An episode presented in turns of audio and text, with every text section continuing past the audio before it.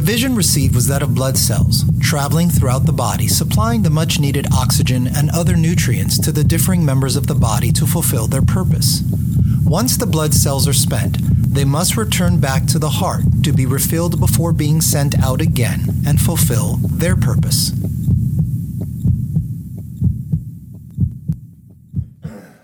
Well, welcome back. We just completed the Old Covenant overview. And we've seen from the very beginning that God's purpose has been to obtain a what? What has God been trying to obtain all throughout the Old Covenant? People to He called it a name Zion, a dwelling place. And that dwelling place was a people where he could dwell with his people and he could be glorified as God of all creation. He began by creating a paradise that we know is Eden. We find out that man rebelled. Man separated himself from God because of his sin. And after a few generations, God came to Abraham and told him that through his seed all the families of the earth would be blessed. That was in Genesis 12 and in Genesis 22. After Abraham, he came to Moses. He told him to build a tabernacle in which he would dwell among his people. That was Exodus 25. After that, there was King David, had in his heart to build a place, a tremendous place for the Lord. But because he was a man of war and he had shed so much blood, God did not allow David to build this place, but allowed it to be built by his son Solomon. And this was in 2 Samuel 7 12 and 13 that it was found to be in David's heart to do this. And the prophecy was fulfilled by David's son Solomon. He built the first temple in Jerusalem. And later on, after the breaking of the kingdoms, the Babylonians tore it down when they came and took over Judah. The temple was rebuilt after that, but it did not have its former glory. Sort of like when you buy a brand new house and maybe, you know, uh, part of it gets on fire. You go ahead and you restore it, but it's never like it was once was in the beginning. And so it was with that second temple. in that temple, the second temple, was the same temple that was still up when Jesus Christ was born. And the king that did the renovations was King Herod. All of these dwelling places of God in the Old Testament were always looking ahead toward a permanent dwelling place that God has always wanted. It seems to be that God has had this desire in his heart. And as you read the scriptures, you start getting that indication, you start getting that impression that God, from the very beginning, even though it wasn't said explicitly, it seems like he just wanted to dwell with man forever. And if there's one verse that summarizes the theme in the New Testament, whereas the Old Testament, it seems like this theme was was um, not only that Jesus Christ was going to come, the Messiah was going to come, but that there was this theme that God wanted to dwell with his people. He wanted to be as close as them as he can. In the New Testament, it says in Acts 17, verse 24, Paul says, God, who made the world and everything in it, since he is Lord of heaven and earth, does not dwell in temples made with hands. And yet, that seems like to me that that's what he's been trying to do. But again, all of those natural manifestations of God dwelling with his people, the tabernacle, the Davidic tabernacle, the temple, Solomon's temple, the restored temple, all of that was just pointing towards something that God wanted to do in a marvelous, magnificent way, unlike anything else that has been done in the earth, where He wanted to dwell in a temple not made with human hands. And so in the New Testament era, God is dwelling in living human temples. As Paul says in 1 Corinthians 3:16, he says it very clearly, very explicitly. Don't you know that you are the temple of God? And that the spirit of God dwells in you. 1 Corinthians 3:16. The idea of God dwelling in man is the overarching theme of all the Bible from beginning to end. And it all began with a very special man named Jesus. Let's read of a prophecy of this man in Isaiah chapter 11, verses 9 and 10. Patricia, if you will, read that when you get the moment.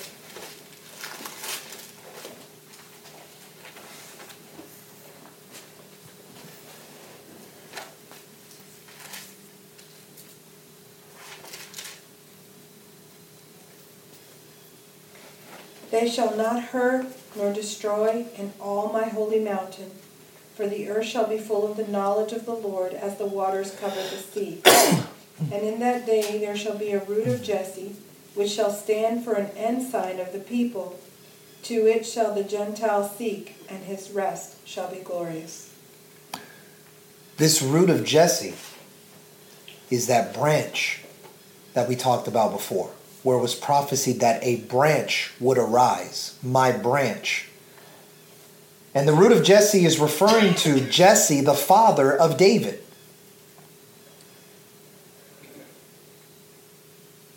And this root of Jesse, the Gentiles are going to seek after. This root of Jesse is the one who came before Jesse. And that's actually Jesus himself. And hopefully, we're going to look into the mystery of this as we go along in the New Testament of why this branch, this root of Jesse, is called the root of Jesse. Jesus Christ is building God's glorious, eternal dwelling place. He is the master architect. Just as it says, when the world was created, in the beginning was the Word, and the Word was with God, and the Word was God. So let me give you some, because we talked about when we started the Old Covenant, we gave you some facts. Just some things that, you know, as, as, as Christians, you should have these, uh, the, these uh, facts in your mind and just know them. Anybody know how many books there are in the New Covenant? She laughs. Anybody know? Anybody remember? 27. 27 books in the New Testament. How many writers? 40? Just the New Testament. Oh, okay. Yeah, just the New Testament. That would be people that wrote the Gospels, Paul, Peter, James. How many? Paul, Peter, James, John, Luke. Five? Jude. Did Jude write? No, Jude is written by. Wow. Seven. I think this is a really easy answer. There's Seven. only one author. Oh, that was a. There's only one author. Oh, God. And this particular author took different colored pens and wrote down what he wanted to say. One author, seven pens. One author with it's actually eight. One author with eight different colored pens, and they're all sharing his heart. Anybody know the original language of the New Testament? Um, he, uh, no, Greek and Aramaic. Greek and Aramaic for the most part, although there are some indications that Matthew, Mark, and Luke may have been written in Hebrew. May have been. Anybody know when it was first translated into English? Give me an approximation. How many years ago was it translated into English? 600 years ago. 600. No, I'm not agreeing. I'm, I'm saying, okay, he said 600. Anybody else? I thought it was. Because we went over this on Tuesday Night Bible Studies. And, uh, In the fifteen hundreds, I think, or the. 1500s? So how many years back is that? I don't know. We gotta do the Wow, math. it's hard. 2012, 1500. Oh, I'm sorry, we're, About five hundred years. You say about 500. 600, 500. Take a guess. 700. 500 was correct. In the 1500s. About 500 years ago, it was first translated into English. Into English. May I say that I know that because I just read an article for one of my kids. I don't want y'all to think I'm this brainiac. I just read an article about a guy named Tyndale who started it and then it was finished during King James. No. Yeah, I think so. But I Mhm. don't remember the name of the person. Anybody know the most widely used translation of the Bible in all the world, in all history? King James? Very good. King James. That's right. The King James Bible. First published in 1611. Now, just because we call it the King James Bible doesn't mean King James translated it. There were lots of people that translated. And she mentioned the name of a man who translated in English on his own. He was martyred. And then they took his manuscripts and tried to do a much better work with a, excuse me, a lot more people uh, working together to get it to where where uh, the authorized 16, 1611 version is. Now, the books of the New Testament can be divided into four groupings. Just like we kind of divided the Old Testament into the what was that first book? I mean, the first group. Anybody Law of the remember? Torah. The Torah, the Pentateuch, I guess. Yeah. And then came the anybody remember? Because I gave you a diagram on it. Yeah, the, um, hold on. The uh, who? The what? No.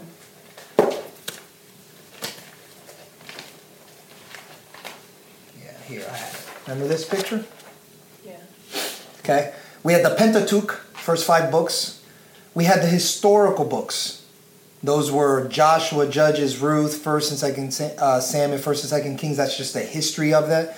Then we had the poetic books, the poetry books, uh, Job, Psalms, Proverbs, Ecclesiastes, Song of Solomon. Then we had the major and the minor prophets. So those are divided kind of into four groupings. Well, in the New Testament, we kind of also divided into four groupings that just help us, you know, try to remember where things are. It starts with the Gospel. Gospels. First four books of the Bible are the Gospels Matthew, Mark, Luke, John. The next section would be History. One book, the book of Acts. That's the his, history of what, what they went through, how they uh, grew, how they were multiplying, how they kind of filled the earth and spread themselves abroad, how the gospel was first preached, who it was preached to, what did they do to receive the gospel or, or, or to do something with the gospel. All of that is found in the book of Acts. But then there came the, Epistles. the epistles. Okay. These are letters written to, and this is really important that you remember when you read and study the New Testament. You need to remember that the Gospels tell us the ministry and the teachings of Jesus Christ. Through his death, through his burial, through his resurrection, they tell us how salvation be, actually became available to mankind. Then you get into the Acts, which describes the early years of the church. And the book is the only place in the entire Bible that tells you the actual words and, and, and teachings of the apostles when they were spreading the gospel. That's the only one that does that. But not only that, not only does it tell us what the apostles actually said, what they expected, what they did in telling lost men and women how to be born again, it tells us how salvation was actually received.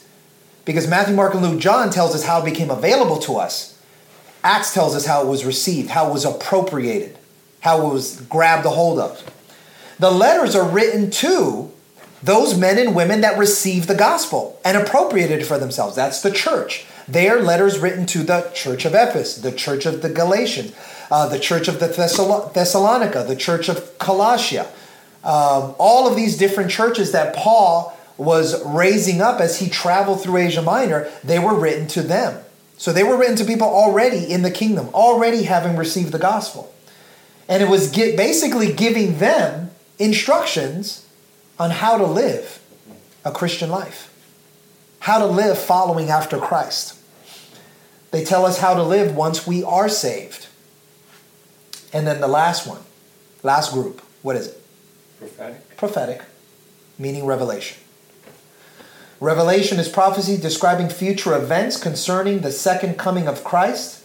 The book tells of the future destiny of the world, especially for those who are saved, and especially for those who are not. So, we're going to divide this section up into two parts, and we're going to focus right now on the teachings of Christ.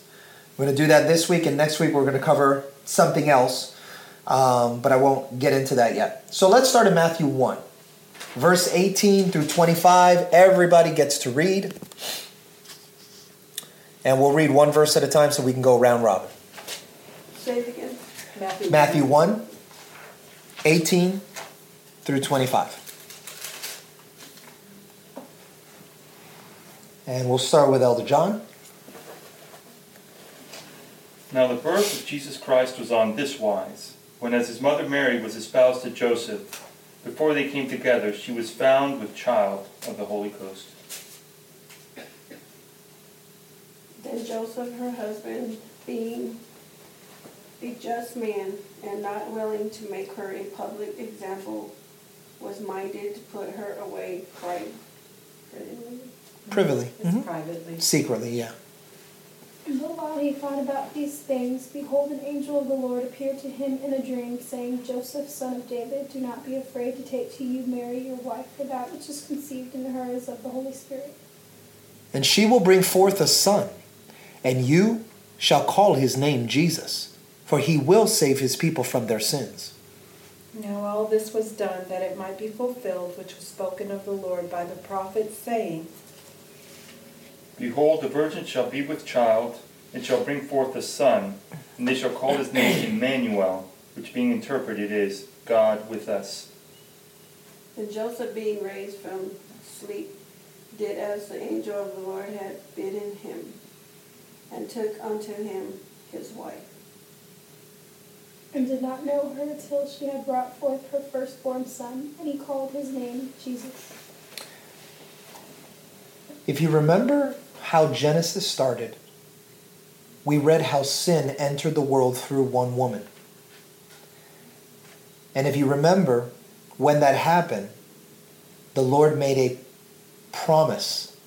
He, he told the woman through prophecy that through her seed, the serpent will be bruised. And here we read in the beginning of the New Testament, we see how salvation entered the world through woman. Notice that the son born to Mary received his name by how? How did Joseph know what his name was going to be? The angel spoke to him. The angel decreed it. The angel, which means messenger, servant of the Lord, decreed what his name would be called. And the name Jesus means Jehovah is salvation. God is salvation. Now, Jesus was born nine months later in Bethlehem. And this fulfilled the prophecy that was written in Micah 5 2, which says, But you, Bethlehem, Ephrathah, though you are little among the thousands of Judah, yet out of you shall come forth to me the one to be ruler in Israel, whose going forths are from old, from everlasting. Again, Micah 5, verse 2.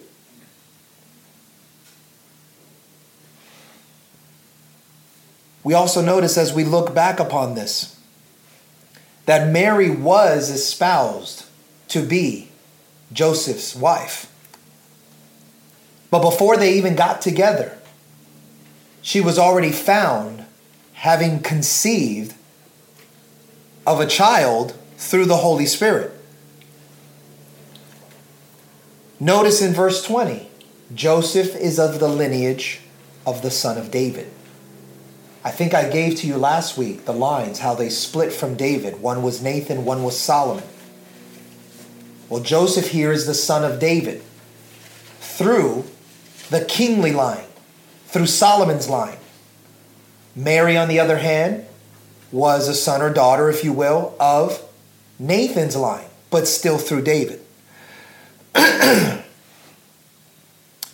Does anybody know where it says, The virgin shall be with a child, shall bear a son, they shall call his name Emmanuel, which is translated God with us? Does anybody know where that came from? Because that was a prophecy in the Old Covenant.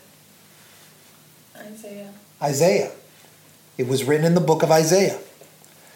Now, what I like in, a, in, in helping you understand that you must not make this mistake and divide up the Bible and cut it in half in the middle and say, here's the old covenant, and then crack it open and say, no, over here's the new covenant. It's one book from one author. God, through different pens, pencils, if you will. He's continually writing this story. And the same way that we saw acts of faith in the Old Covenant, we see it here in the same way. When God came to Noah, what did Noah do when God heard his word? Four letters we keep talking about. He obeyed. What did Abraham do when God came to Abraham? Obeyed. We see these acts of faith. Well, what happened when Joseph, who was, you know, thinking in his mind, what am I going to do? This woman is pregnant. I was supposed to marry her. He thought to put her away, but the angel decreed something to him. And how did he respond to the word of the Lord? It says he arose from sleep and he did as the angel of the Lord commanded him. So we see that faith is exhibited in the very same fashion as in the Old Covenant. There's no change. Don't separate these two books as if there's something different going on. This is the same story. You should see the same acts of faith, and those acts of faith are obedience to the word of the Lord. Now, Jesus had a cousin. Anybody know the name of his cousin? He was born before Jesus, John. John the Baptist. He's often called the forerunner of Christ. I want to look at some of the ministry of John the Baptist. Let's turn to chapter 3 of Matthew.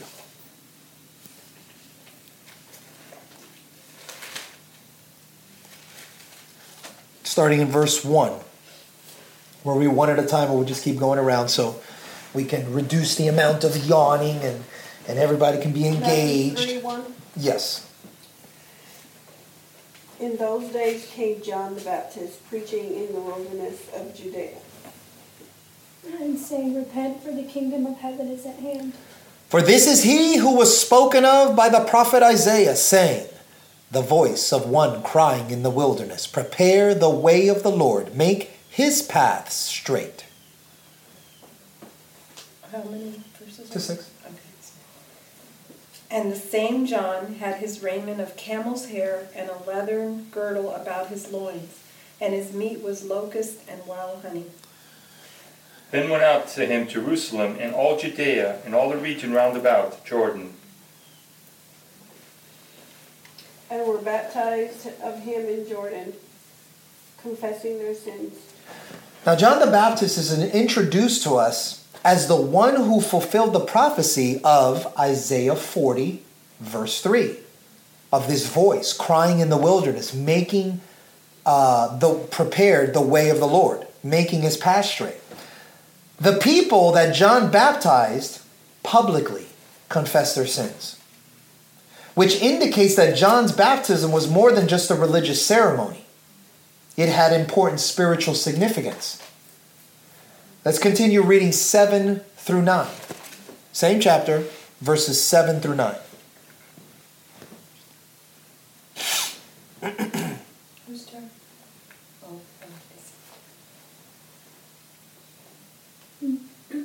But when he saw many of the Pharisees and Sadducees coming to his baptism, he said to them, Brood of vipers, who warned you to flee from the wrath to come? Therefore, bear fruits worthy of repentance.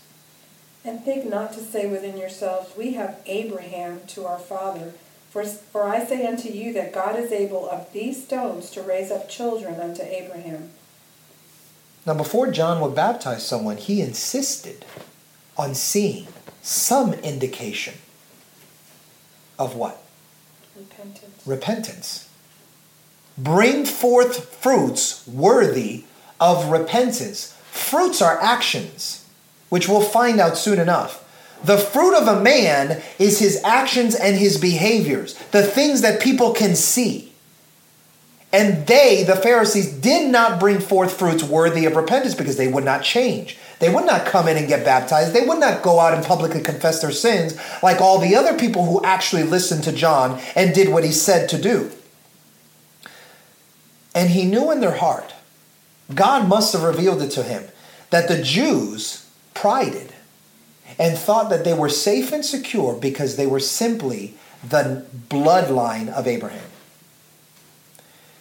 And so John addresses that.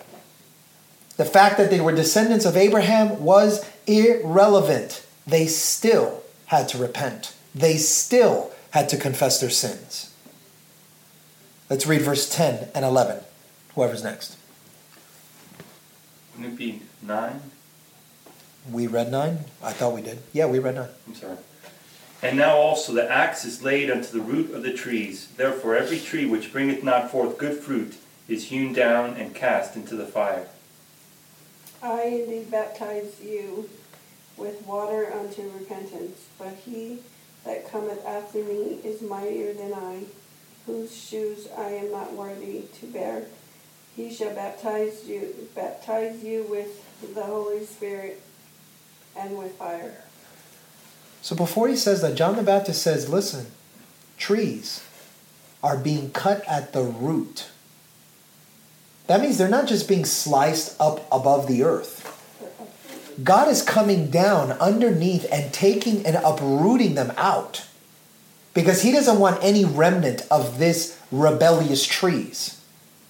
He's taking them out entirely.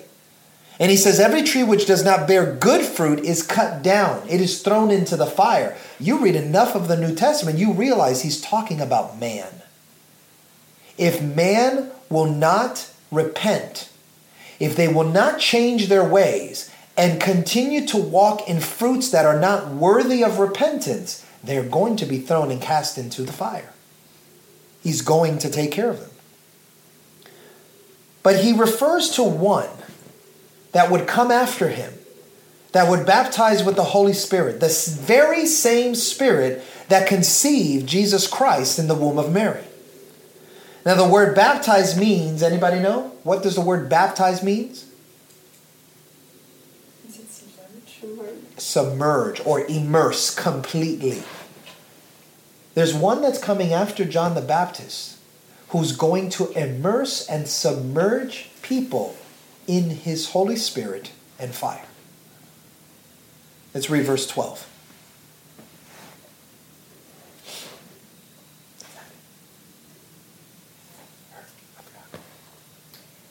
Winnowing fan is in his hand, and he will thoroughly clean out his threshing floor and gather his wheat into his barn, but he will burn up the chaff with unquenchable fire. This verse is a description of the judgment that is going to come because he is going to clean his house. Jesus Christ was to be one of testing and refining his ministry. And he is going to test and refine those that he calls to himself. And those who do not pass his test will be cast into the unquenchable fire.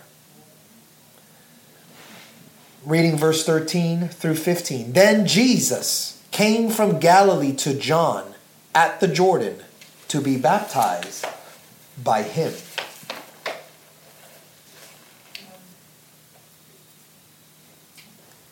But John forbade him, saying, I have need to be baptized of thee, and comest thou to me?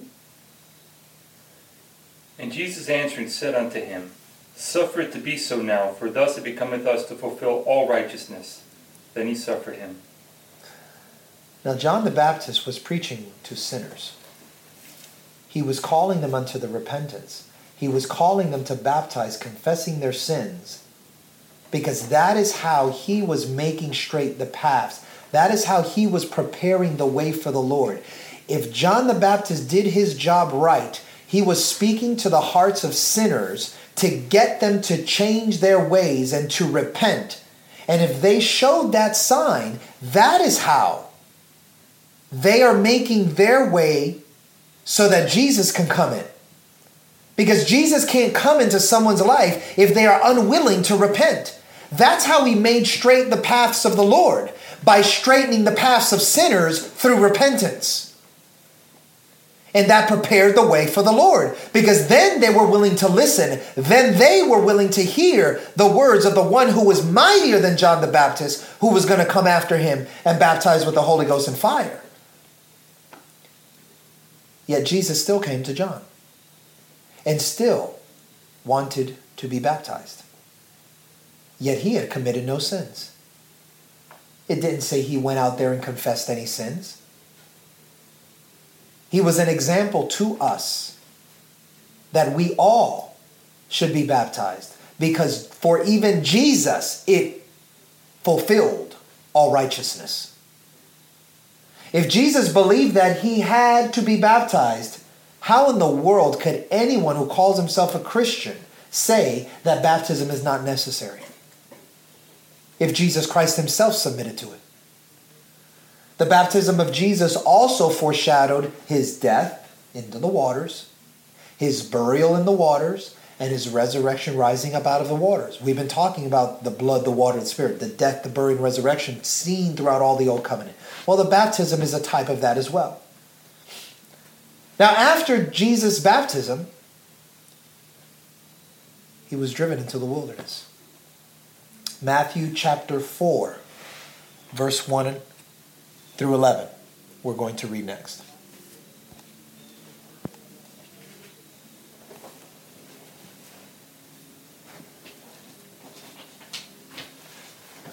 Next chapter four, Mm-hmm. starting with one. Uh-huh. Then was Jesus led up to, wait. Mm-hmm. Then Jesus was led up of the Spirit into the wilderness to be tempted of the devil. And when he had fasted forty days and forty nights, afterward he was hungry. Now, when the tempter came to him, he said, If you are the Son of God, command that these stones become bread. But he answered and said, It is written, Man shall not live by bread alone, but by every word that proceedeth out of the mouth of God. Then the devil taketh him up into the holy city, and setteth him on a pinnacle of the temple, And said unto him, If thou be the Son of God, cast thyself down. For it is written, He shall give his angels charge concerning thee, and in their hands they shall bear thee up, lest at any time thou dash thy foot against a stone. And Jesus said to him, It is written again, You shall not tempt the Lord your God. Again, the devil took him up on an exceedingly high mountain and showed him all the kingdoms of the world and their glory. And saith unto him, All these things will I give thee, if thou wilt fall down and worship me. Then saith Jesus unto him, Get thee hence, Satan, for it is written, Thou shalt worship the Lord thy God, and him only shalt thou serve. Then the devil leaveth him, and behold, angels came and ministered unto him. Let's take a look at some differences that we see between the conditions of Adam and Eve when they faced temptation, of the devil. Remember that in the garden, they faced temptations of the devil just like Jesus just now faced temptations of the devil. But they fell into sin. But he resisted and he walked away victorious. Think about this. Adam and Eve were where when they were sin? When they were uh, tempted? Where were they? In the In the garden. garden. They were in paradise. Where was Jesus when he was tempted? He was in the wilderness, a desert place. Adam and Eve, they had their fill. They could eat whatsoever tree, fruit they wanted except one. What about when Jesus was tempted? Hungry. He was hungry. For 40 days and nights he didn't eat. Think about Adam and Eve. When they were tempted, wasn't it indicated that Adam was there the whole time? He just didn't say a word? You don't remember that? Mm, Let's turn to that real quick. In Genesis 3.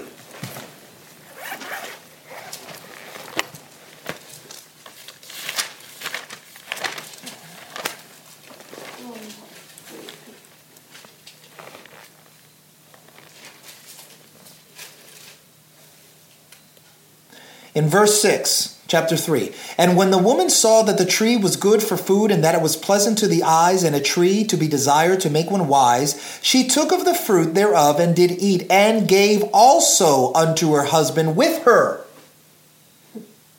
And he did eat. You see, he was with her. He didn't say anything, he was there the whole time. So when they were tempted, were they alone? They had each other. But when Jesus was tempted, he was absolutely alone. There was no one with him, no one that he could look to, no one that he could lean on, no one that he can confer with. It was just him. Adam and Eve, I would venture to say, were in their strength. They hadn't gone through anything. They were eating from the trees, the fruits, and the different things, and they had all the dominion of, of the Garden of Eden. Yet here, Jesus, when he was tempted, was in weakness, was he not? Fasting 40 days, 40 nights. And he was hungry because it said he was hungered. Adam and Eve were human beings. Remember what the temptation or, or that seed that Satan dropped in? He said, Be like God. You're going to be like God. He doesn't want you to eat that fruit because you're going to be just like Him. Yet Jesus was God, humbled Himself, becoming a mere mortal man, human being. Somebody read 1 Corinthians 1:25. I'm going over this list of comparisons because I want you to understand what God did in the state that he did it in and the reason why he did it. He's making on a, a point that we cannot ignore or neglect. He says in 1 Corinthians 1:25, Because the foolishness of God is wiser than men, and the weakness of God is stronger than men. the weakness of God is stronger than man. In the weakest condition that God could put himself in, he was still able to overcome temptation from the devil. This shows that even in God's quote unquote weakness, he's superior over man in that he can do in his weakness what man in his own strength cannot do. Think about that and consider that. God in his weakness is stronger than you at your strength, at your prime of life. Let's go to the Sermon on the Mount in verse 23 of chapter 4. Verse 20, of chapter what? Matthew 4, same place, verse 23.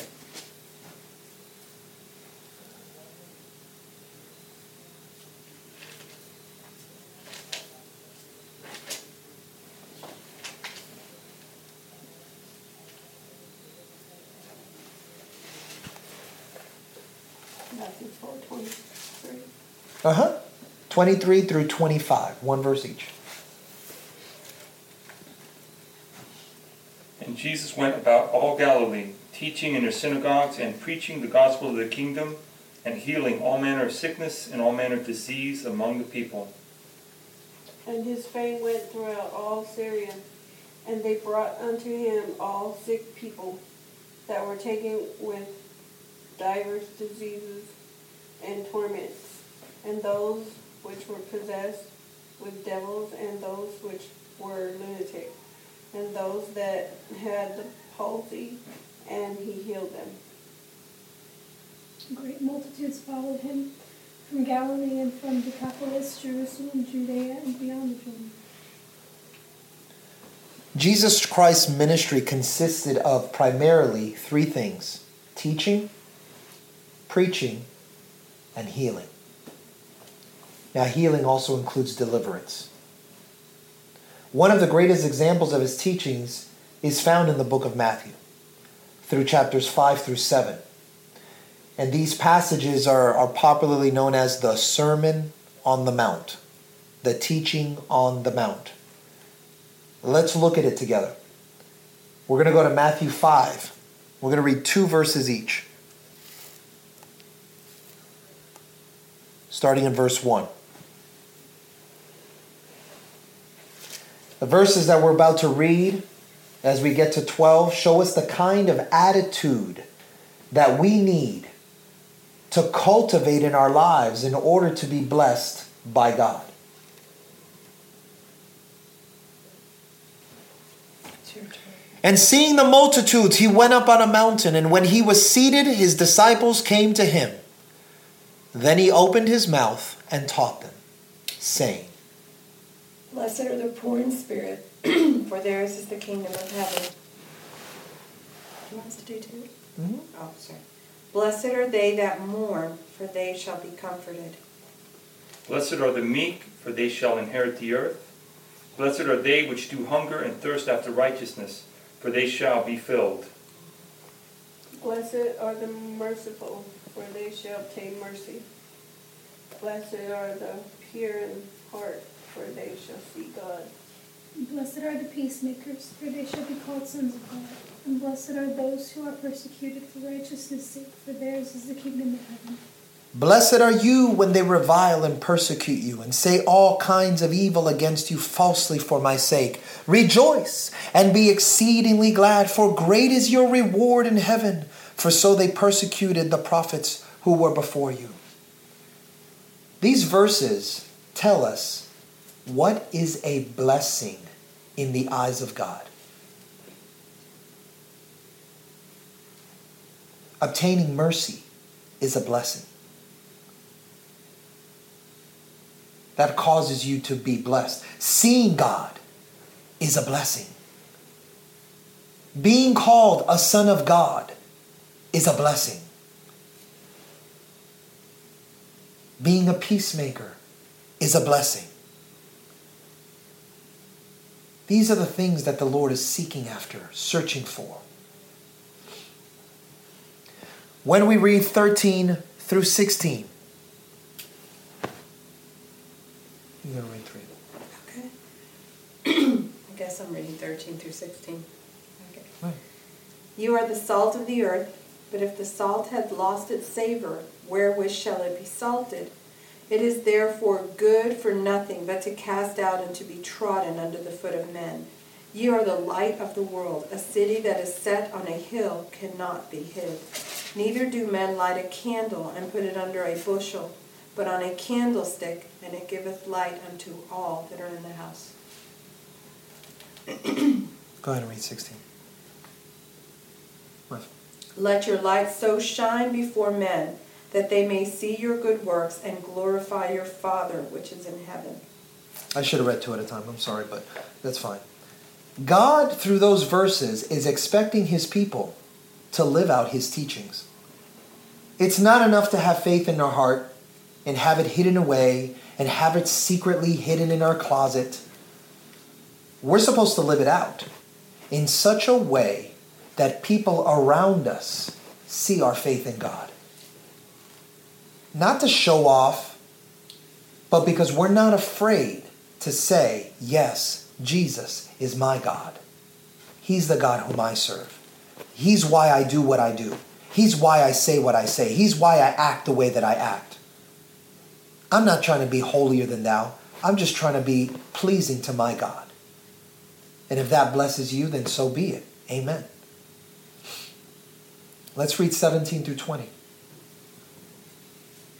Two at a time. So Monica will finish. Think not that I am come to destroy the law or the prophets. I am not come to destroy, but to fulfill. For verily I say unto you, till heaven and earth pass, one jot or one tittle shall in no wise pass from the law, till all be fulfilled.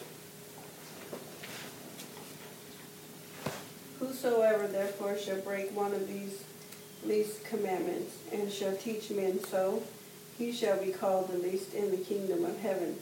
But whosoever shall do and teach them, the same shall be called great in the kingdom of heaven. For I say unto you, that except your righteousness shall exceed the righteousness of the scribes and Pharisees, ye shall in no case enter into the kingdom of heaven. There's some people that think that because Jesus came, we no longer need to be concerned about the law. But look at what Jesus just said here.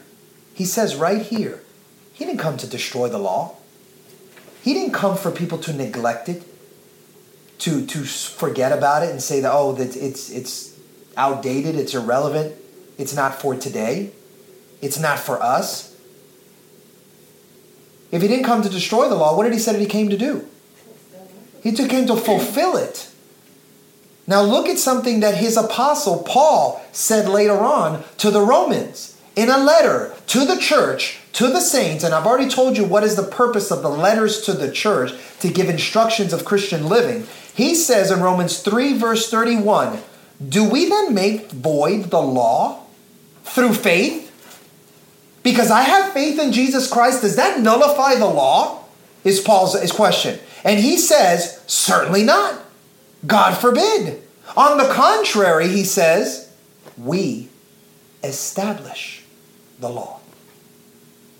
We establish it. He says elsewhere, we prove what is that good and perfect and acceptable what? Will of God. We prove that. We are showing that to the world, whether they like it or not. Because we stand up for righteousness, God's righteousness, for God's law. You do that today, you're going to get persecuted. Politicians are persecuting. The state, the federal government is persecuting people for standing up for God's laws and righteousness today.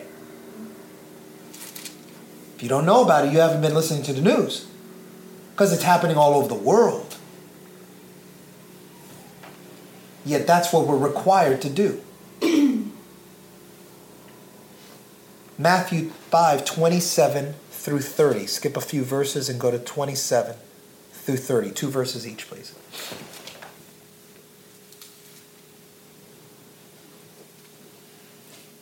Is it, It's yes, you.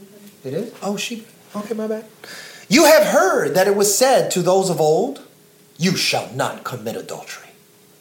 But I say to you that whoever looks at a woman to lust for her has already committed adultery with her in his heart.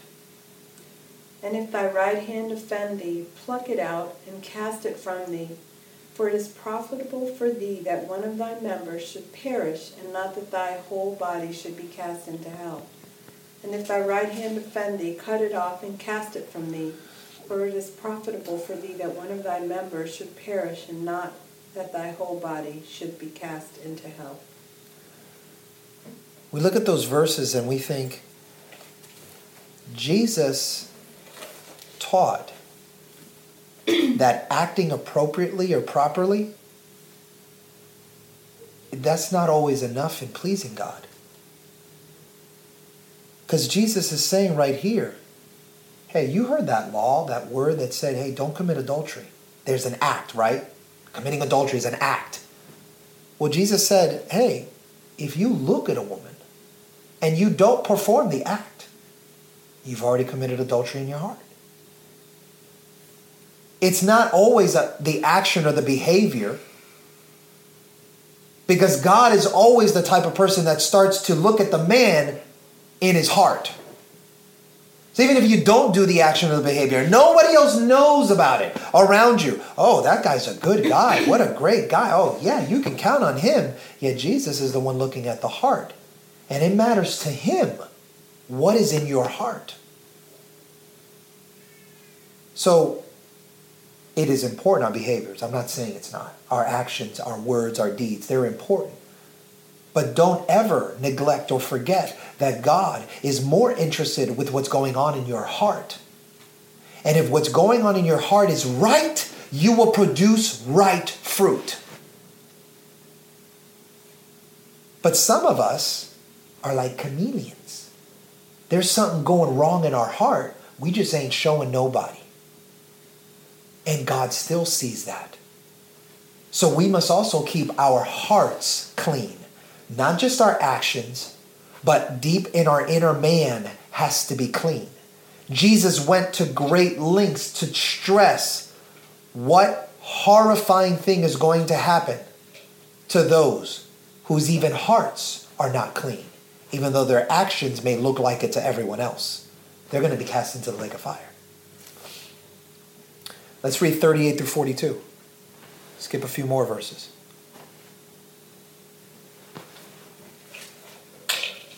We'll read three and then two.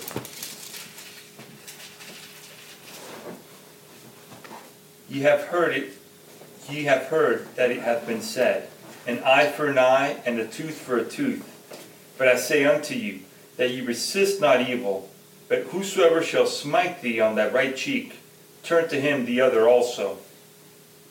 And if any man will sue thee at the law, and take away thy coat, let him have thy cloak also.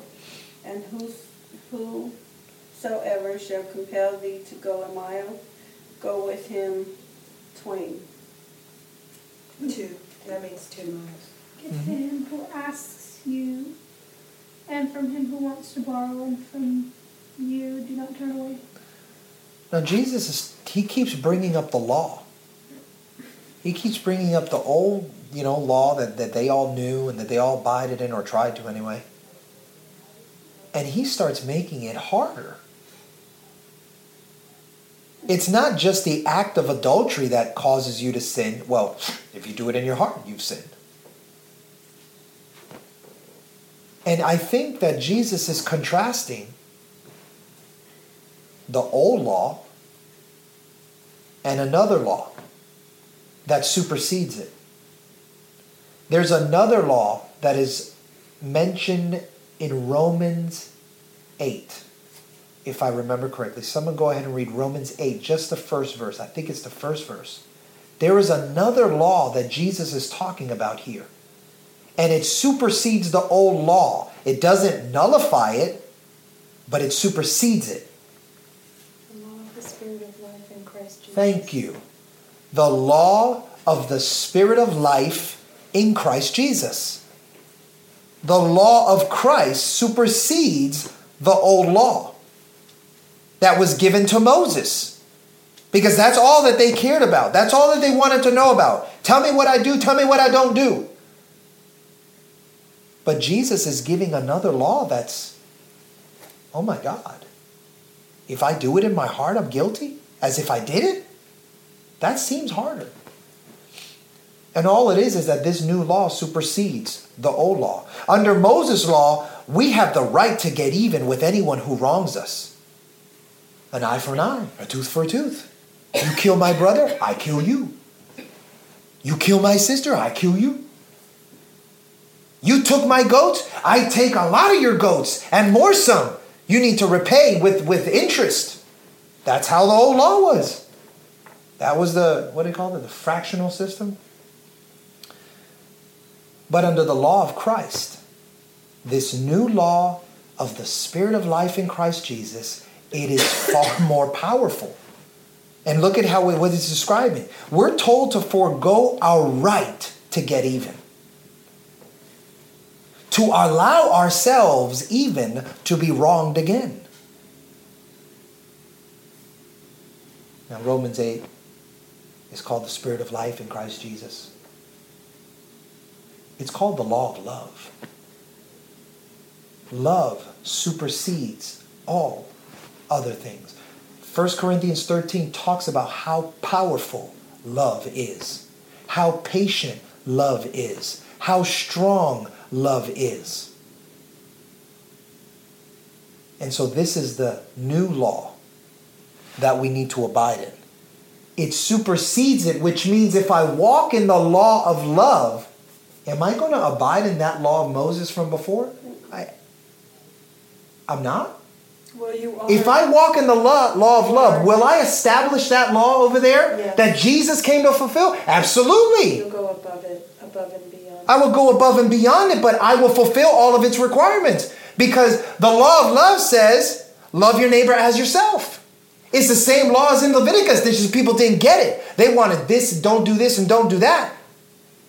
But if I will love my neighbor as myself, I'll never commit adultery against them. I'll never covet the things that they have. I'll never covet their wife, their their child, or or their their donkeys, or or whatever. I, if I love God, will I worship other gods? No. If I love God, will I honor my father and mother? Absolutely.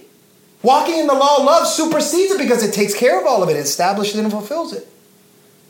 And that's the love of walking in the Spirit of Christ. It's walking in the Spirit of Christ that causes us to actually establish the law, to prove what is good, acceptable, and the perfect will of God. So let's go to verse 43 now. Is that me? Yeah, I think so. You have heard that it was said, You shall love your neighbor and hate your enemy. But I say to you, love your enemies, bless those who curse you, do good to those who hate you, and pray for those who spitefully use you and persecute you. That is the law of love. Next three verses that ye may be the children of your Father which is in heaven.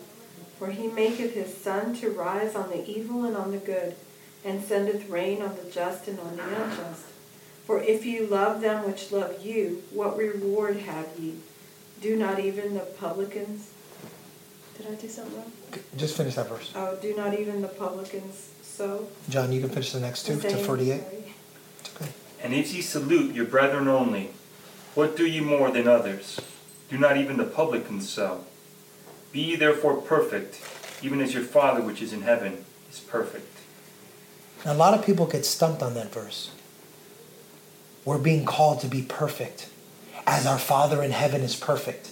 But look at the context that this is being described in loving your enemies, blessing them that curse you, do good to those that hate you, who spitefully use you and persecute you. This is what perfection is being uh, described under. So, perfection is not about not making mistakes, it is about walking in the law of love. If you walk in the law of love toward your neighbors and your enemies, you're walking in a way that is perfect before the Lord. Let's go to chapter 6, verse 19.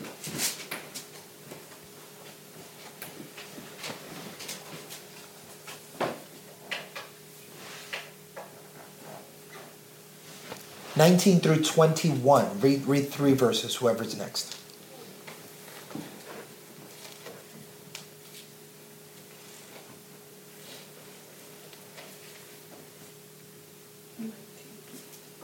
Lay not up for yourselves treasures upon earth, where moth and rust doth corrupt, and where thieves break through and steal. But lay up for yourselves treasures in heaven, where neither moth nor dust rust it's just weird. Okay, wait. Um, okay where neither moth nor rust doth. Is that dust? Doth. But the- It's Old English. Okay, but it's Does. dust. right? Does, That's yeah. it does.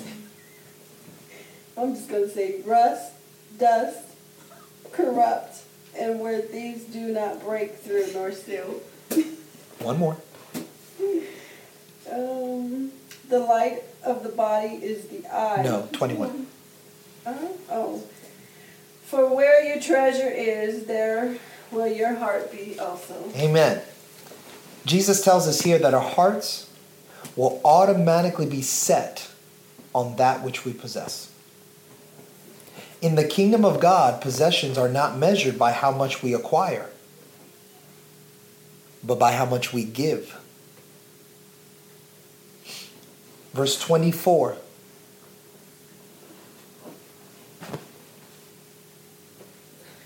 No one can serve two masters, for either he will hate the one and love the other, or else he will be loyal to the one and despise the other. You cannot serve God and mammon. The word mammon means material wealth.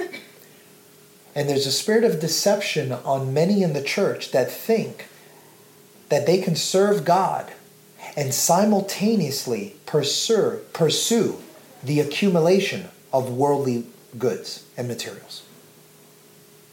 You cannot do both. Let's go to verse 31 through 34, two each. Therefore, do not worry, saying, What shall we eat? Or what shall we drink? Or what shall we wear? For after all these things the Gentiles seek. For your heavenly Father knows that you need all these things. But seek ye first the kingdom of God and his righteousness, and all these things shall be added unto you. Take therefore no thought for the morrow, for the morrow shall take thought for the things of itself. Sufficient unto the day is the evil thereof.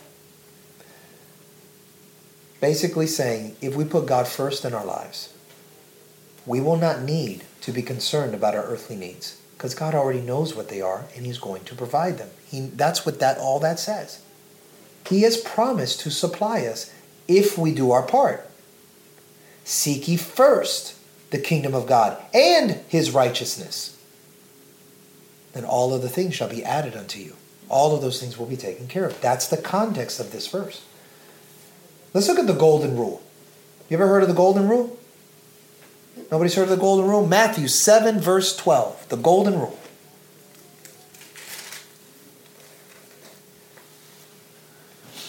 Therefore, all things whatsoever ye would that men should do to you, do ye even so to them. For this is the law and the prophets. Now, have you heard of the golden rule? It said, Do unto others as you would have them do unto you. We That's it. Say it to our children all the time. I mean, most people that are Christians say it. This is the summary of Jesus' teaching on the law of love or the law of Christ. Paul wrote in Romans, back to Romans 13:10, love does no harm to its neighbor. Therefore love is anybody know what it says? The fulfillment of the law. The golden rule. If we would always love others as we love ourselves, as we take care of ourselves, as we concern ourselves with ourselves, we would be perfectly keeping God's law. It's just that simple. And we're about to end. We're in the last chapter, or the last chapter that I'm going to cover today, Matthew 7. Let's go to verse 13 and 14.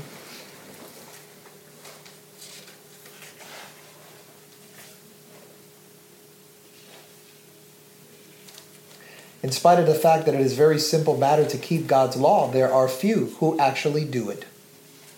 So let's read 13 and 14. Why is this? Matthew 7, 13. Mm-hmm.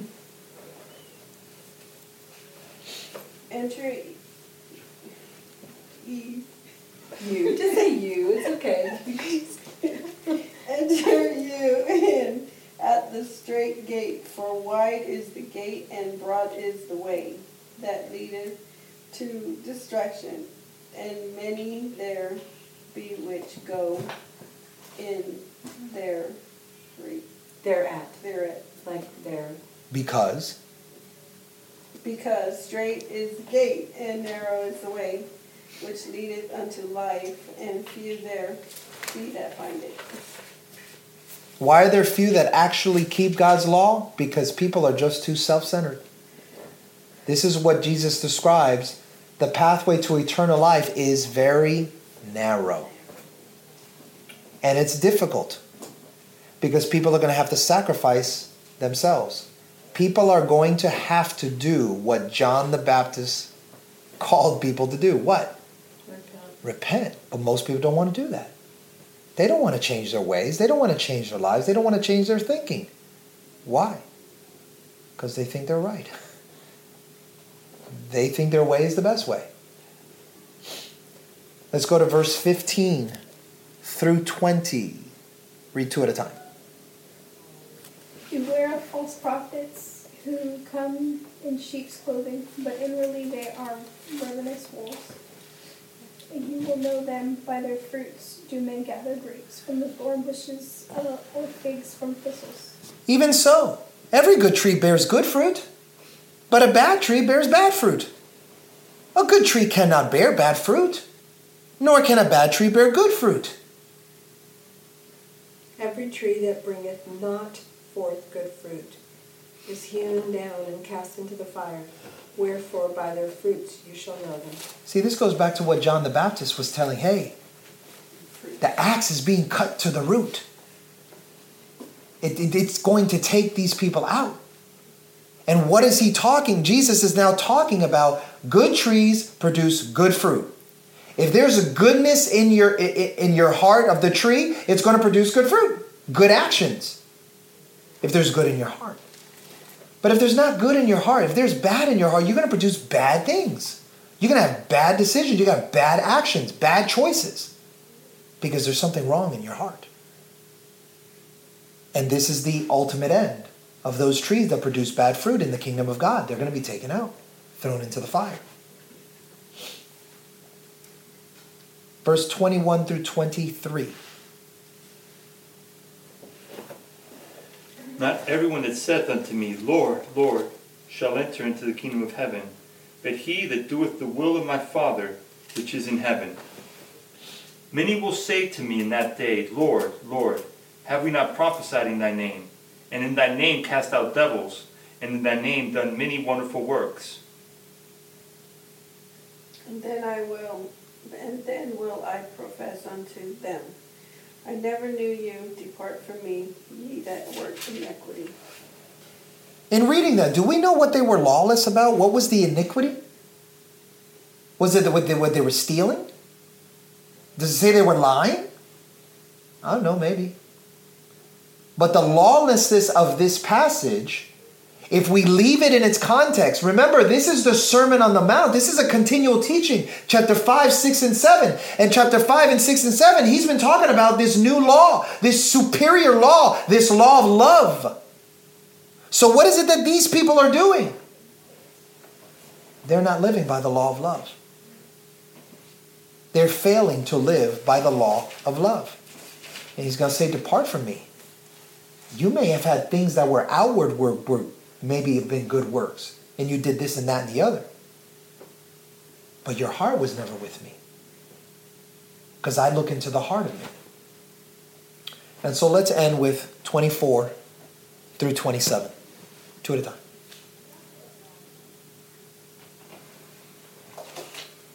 Therefore, whoever hears these sayings of mine and does them, I will liken him to a wise man who built his house on the rock. And, the rain descended, the floods came, and the winds blew and beat on that house, and it did not fall, for it was founded on the rock. But everyone who hears these sayings of mine and does not do them will be like a foolish man who built his house on the sand.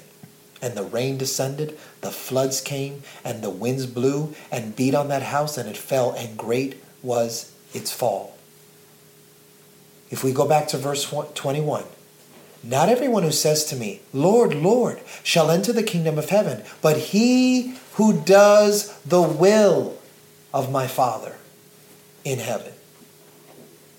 This is about doing his will. The emphasis clearly on those who do what the Word of God requires, as opposed to those who hear it, but then they fail to act on it. Like John the Baptist. You brood of vipers. Why would he call them that? Bring forth fruits worthy of repentance. Why won't you get baptized? Why won't you confess your sins? Why won't you repent and do what God is requiring? James writes this in James 1 21 through 25. I'll read it, you can write it down. Receive with meekness the implanted word, humbly receive the word of God because it's able to save your souls. Be doers of the word, not hearers only. Otherwise, you deceive yourself. For if anyone is a hearer of the word and not a doer, he's like a man who looks in the mirror at his natural face, he observes what he looks like, and when he goes away, he forgets what he looks like. And immediately, he forgets what he looks like. But he who looks into the perfect law of liberty and continues walking in it, he's not a forgetful hearer, but he's a doer of the work. This one will be blessed in what he does. It's this one who walks in the law of love that will be blessed. It's the one that hears and does what he's heard from the Word of God. That's what's most important. So, whatever we saw in the Old Covenant is a continuous requirement in the New Covenant. It hasn't changed. Just because we call it Old Testament, New Testament, doesn't mean it's like a different book. It's a continuing story. See, how do New Testament saints obey the Word of God? Now that I've baptized them in my spirit, which we haven't gotten to yet, but we will.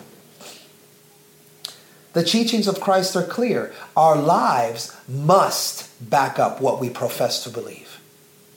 If we say we believe in Jesus and we do not obey his commandments, who are we deceiving? We're just deceiving ourselves. And we make ourselves even more something that Jesus called the Pharisees time and again. Woe, you hypocrites.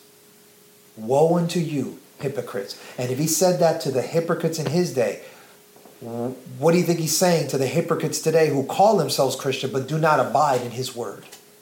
You hypocrites, be gone. Like Bishop said, blows them away. I did this or you, I did that or you. I, I never knew you. Be gone. I never knew you. That's what he will say.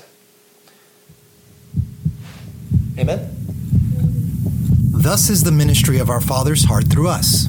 Our utmost desire is to be in the Father's heart, to know the Father's heart, and express the Father's heart to you. If you appreciate listening to this podcast and were blessed, pass it along to someone else by text, email, or word of mouth in the hopes that they might be positively impacted as you were. If you are interested in supporting our efforts, we would ask you to consider the following 1. Pray for us. 2. Leave a positive rating or review with whomever you listen to our podcast with. And 3. If you desire to contribute monetarily, you can do so at paypal.me slash jbenjesus or Cash App dollar sign J Ben Jesus or Venmo J Ben Jesus. That's J B E N J E S U S. God bless.